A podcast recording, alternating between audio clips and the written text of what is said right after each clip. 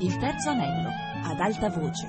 Massimo Popolizio legge Il maestro e Margherita di Mikhail Bulgakov. Traduzione di Vera Drizzo. Si spensero le isteriche urla femminili, tacquero gli stridenti fischietti dei poliziotti e due ambulanze portarono via, l'una il corpo decapitato e la testa tagliata all'obitorio, e l'altra la bella conducente ferita dalle schegge di un vetro. Alcuni portinai dai bianchi grembiuli spazzarono via i frammenti di vetro e cosparsero di sabbia le pozze di sangue. E Ivan Nikolaevich, che si era lasciato cadere su una panchina senza arrivare fino all'uscita, vi si accasciò. Tentò più volte di alzarsi, ma le gambe non gli ubbidivano. Gli era venuta una specie di paralisi. Il poeta si era precipitato verso l'uscita non appena aveva sentito il primo urlo e aveva visto la testa saltellare sul selciato. Era talmente scosso che, lasciatosi cadere sulla panchina, si morse una mano fino a farla sanguinare. Di quel pazzo di tedesco, naturalmente, si era dimenticato e cercava di capire una cosa sola. Come era possibile che avesse appena parlato con Berlioz e un momento dopo quella testa? Agitata, la gente correva davanti al poeta lungo il viale, gettando esclamazioni, ma Ivan Nikolaevich non percepiva le loro parole. Ma inaspettatamente vicino a lui si incontrarono due donne.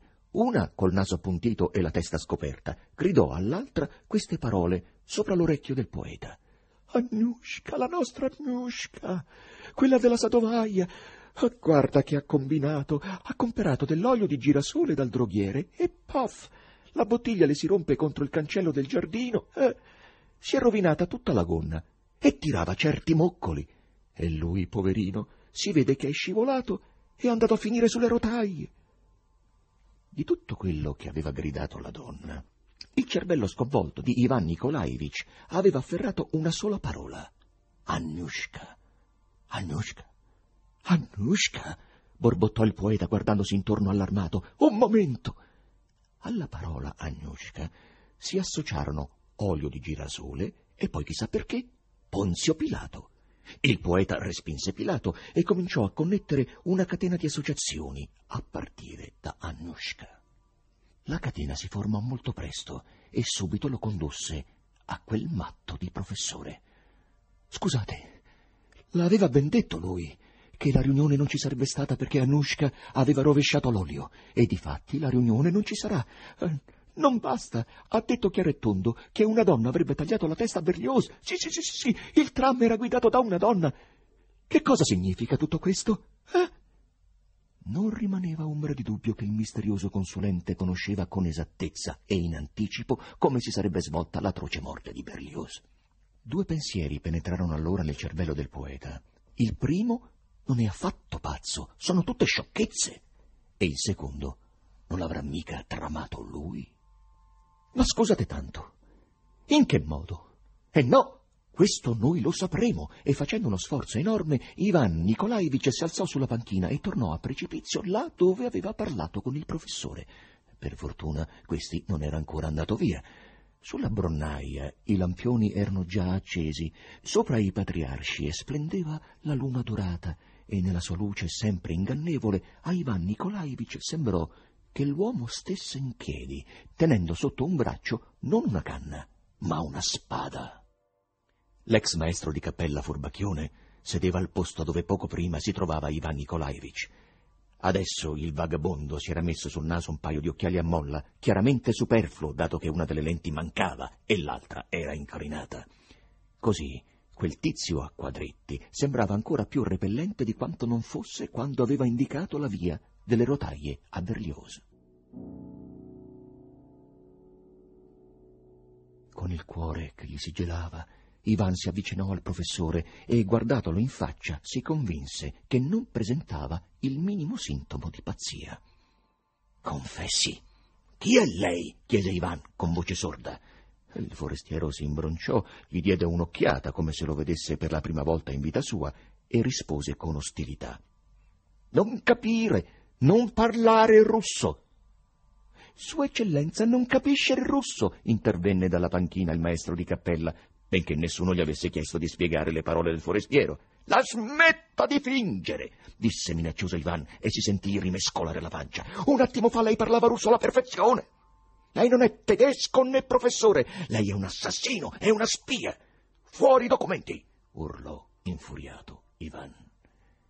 L'enigmatico professore torse con un senso di ripugnanza la bocca già storta e si strinse nelle spalle.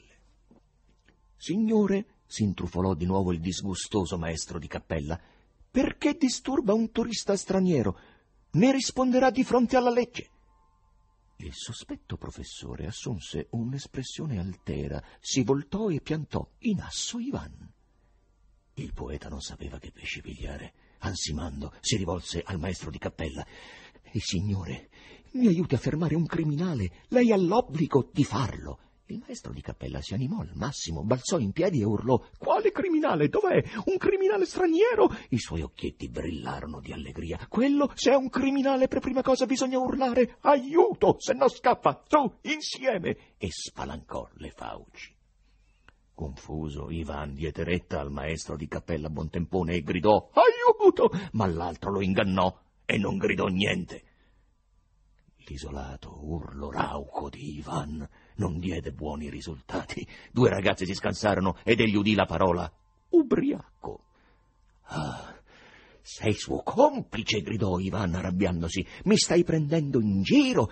Lasciami passare!» Ivan si slanciò a destra e anche il maestro di cappella si slanciò a destra. Ivan si slanciò a sinistra e altrettanto fece quel mascalzone. «La fai apposta, a starmi tra i piedi!» gridò Ivan infuriandosi. «Consegnerò pure te alla polizia!» Ivan tentò di afferrare quel farabutto per una manica, ma mancò il colpo e non prese un bel nulla. Sembrava che la terra lo avesse inghiottito. Ivan lanciò un'esclamazione, guardò davanti a sé e vide l'odioso sconosciuto, il professore. Si trovava già presso l'uscita che dà sul vicolo Patriarci e non era solo. Il più che sospettabile maestro di cappella aveva fatto in tempo a unirsi a lui, ma non era ancora tutto. Il terzo di quella compagnia era un gatto, sbucato da chissà dove, grosso come un maiale, nero come il carbone o come un corvo e con tremendi baffi da cavalleggero. Il terzetto avanzava verso il Patriarci e il gatto camminava sulle zampe posteriori. Ivan si precipitò dietro ai malfattori e si convinse subito che raggiungerli sarebbe stato difficilissimo. Il terzetto attraversò fulmineo il vicolo e si ritrovò sulla Spiridonovka. Per quanto Ivan affrettasse il passo, la distanza tra lui e gli inseguiti non diminuiva affatto. Non fece in tempo a riaversi che, dopo la calma Spiridonovka, si ritrovò alle porte Nikischie, dove la sua posizione peggiorò a causa della calca. Per di più, a questo punto, la banda dei criminali decise di mettere in atto la classica mossa banditesca di sparpagliarsi in varie direzioni. Ah, con grande agilità il maestro di cappella si intrufolò in un autobus in corsa che volava verso la piazza dell'Arbat e si dileguò. Avendo perso uno degli inseguiti, Ivan concentrò la sua attenzione sul gatto e vide quello strano animale avvicinarsi al predellino del vagone di testa del tram A, immobile alla fermata, e spingere via con insolenza una donna, afferrare la maniglia e tentare perfino di dare una moneta da dieci copeche alla bigliettaria attraverso un finestrino aperto per l'afa. Il comportamento del gatto sbalordì talmente Ivan da lasciarlo immobile davanti alla drogheria sull'angolo e subito, una seconda volta, eh, ma con molta più forza, egli fu sbalordito dal comportamento della bigliettaria. Questa non appena vide il gatto che saliva sul tram, gridò con una rabbia che la scuoteva tutta. «È vietato ai gatti! È vietato portare gatti! Passa via, scendi, se no chiamo la polizia!» Né la bigliettaria né i passeggeri furono colpiti della cosa principale. Non dal fatto che un gatto salisse sul tram, questo poteva ancora passare, ma dal fatto che volesse pagare il biglietto. Il gatto si dimostrò animale non soltanto solvibile, ma anche disciplinato. Alla prima sgridata della bigliettaria cessò l'attacco, si staccò dal predellino e si sedette alla fermata, soffregandosi i baffi con la monetina. Ma non appena la bigliettaria diede il segnale e il tram si mosse, il gatto si comportò come chiunque sia cacciato da un tram sul quale deve viaggiare per forza.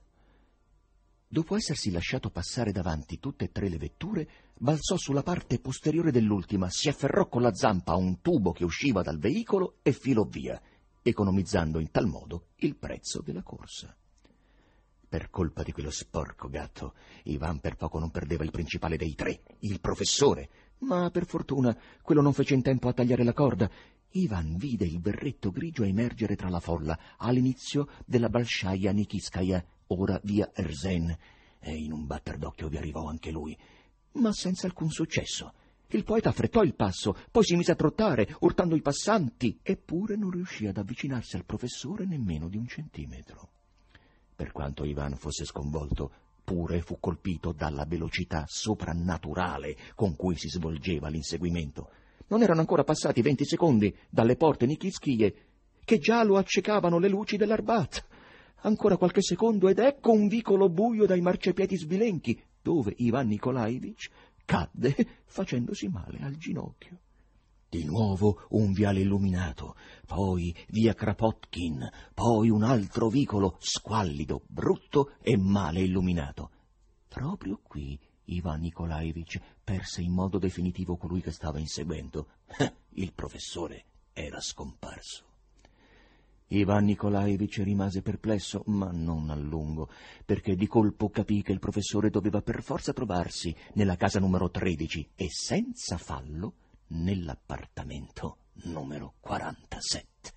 Ivan Nikolaevich irruppe nell'androne, volò al secondo piano, trovò subito l'appartamento e suonò con impazienza. E non dovette aspettare a lungo. La porta gli fu aperta da una bimbetta sui cinque anni che se ne andò via subito senza chiedergli niente. L'enorme anticamera, estremamente trascurata, era illuminata debolmente da una minuscola lampadina a filamento di carbone appesa sotto l'alto soffitto nero di sporcizia. Al muro era agganciata una bicicletta senza gomme, c'era un'enorme cassapanca rivestita di ferro e sul palchetto sopra l'attaccapanni si trovava un berretto invernale coi lunghi copriorecchi penzolanti. Dietro una delle porte un'echeggiante voce maschile urlava, iraconda, nell'apparecchio radiofonico una poesia. Ivan Nikolaevich non fu per niente imbarazzato da quell'ambiente sconosciuto e si diresse verso il corridoio, ragionando così. Eh, si è certamente nascosto nel bagno. Il corridoio era buio. Dopo aver urtato più volte contro le pareti, Ivan vide sotto una porta una debole striscia di luce, trovò a tastoni la maniglia e le diede un leggero strappo. Il gancio saltò via, Ivan si ritrovò proprio nel bagno e pensò di aver avuto fortuna. Però non tanta quanta occorreva. Un'ondata di caldo umido lo colpì e alla luce delle braci accese nello scaldabagno egli vide grossi chini appesi alle pareti e la vasca coperta di orrende macchie nere per lo smalto saltato via. Bene, in quella vasca stava in piedi una signora nuda, tutta insaponata e con una spugna in mano. Quando Ivan fece irruzione, essa strizzò gli occhi come fanno i miopi e, scambiandolo per un altro in quell'infernale illuminazione, disse con voce sommessa e allegra: «Kiriushka, non faccia lo stupido! È impazzito? Fyodor Ivanovich sta per rientrare, esca subito!» E minacciò Ivan con la spugna. Beh, si trattava evidentemente di un equivoco e la colpa naturalmente era di Ivan Nikolaevich, ma lui non volle riconoscerlo e dopo aver esclamato con riprovazione «Svergognata!» si ritrovò d'un tratto in cucina. Non vi era nessuno e nella penombra stavano silenziosi sulla stufa una decina di fornelli a petrolio spenti. Un unico raggio di luna, filtrando attraverso la finestra polverosa, non lavata da anni, illuminava parcamente l'angolo dove, coperta da ragnatela e polvere, era appesa un'icona dimenticata, dietro la cui cornice spuntavano le estremità di due ceri nuziali. Sotto la grande icona ce n'era un'altra, di carta, attaccata con uno spillo. Nessuno sa quale pensiero dominasse Ivan in quel momento, fatto sta che, prima di fuggire dall'ingresso di servizio, si appropriò di uno dei due ceri, nonché della piccola icona di carta.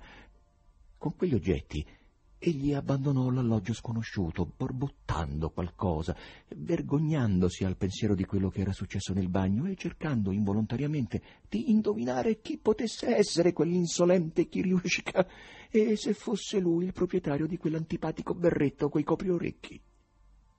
Nel vicolo deserto e desolato il poeta si voltò per cercare il fuggiasco, ma non se ne vedeva l'ombra.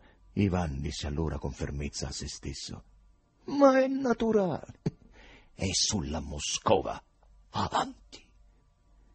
Si sarebbe dovuto forse chiedere a Ivan Nikolaevich perché riteneva che il professore fosse proprio sulla Moscova e non in qualche altro luogo, e il guaio è che non c'era nessuno che potesse chiederglielo. L'abominevole vicoletto era completamente deserto.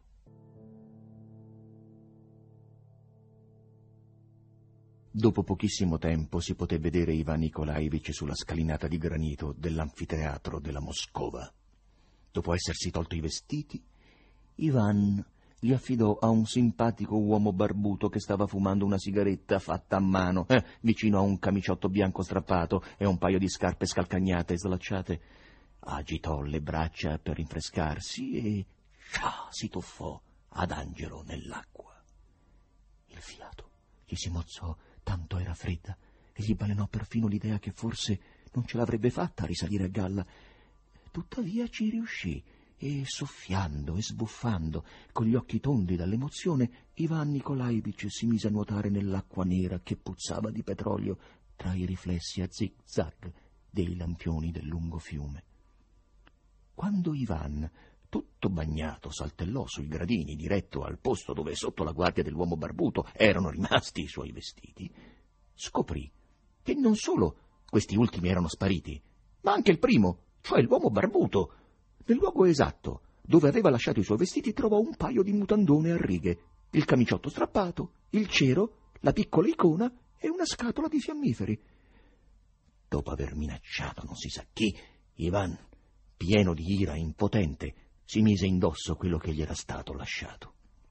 A questo punto due considerazioni lo preoccuparono.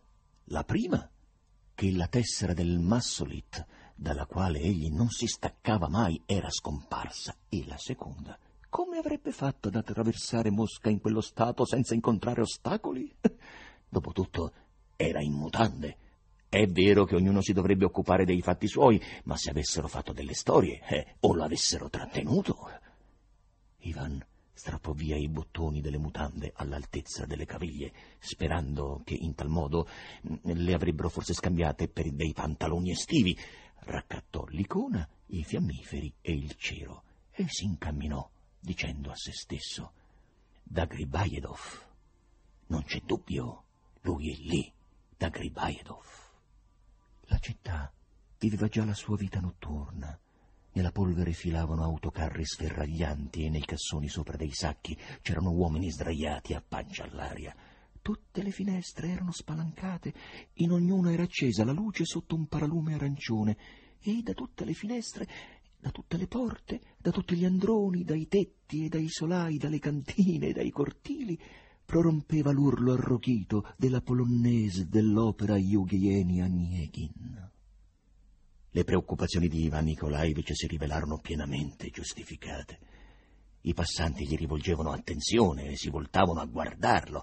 Eh, prese quindi la decisione di abbandonare le vie principali, di passare nei vicoli dove la gente è meno indiscreta e vi sono minori probabilità che importunino un uomo scalzo, esasperandolo con delle battute a proposito di quelle mutande che rifiutavano ostinatamente di assomigliare a dei calzoni.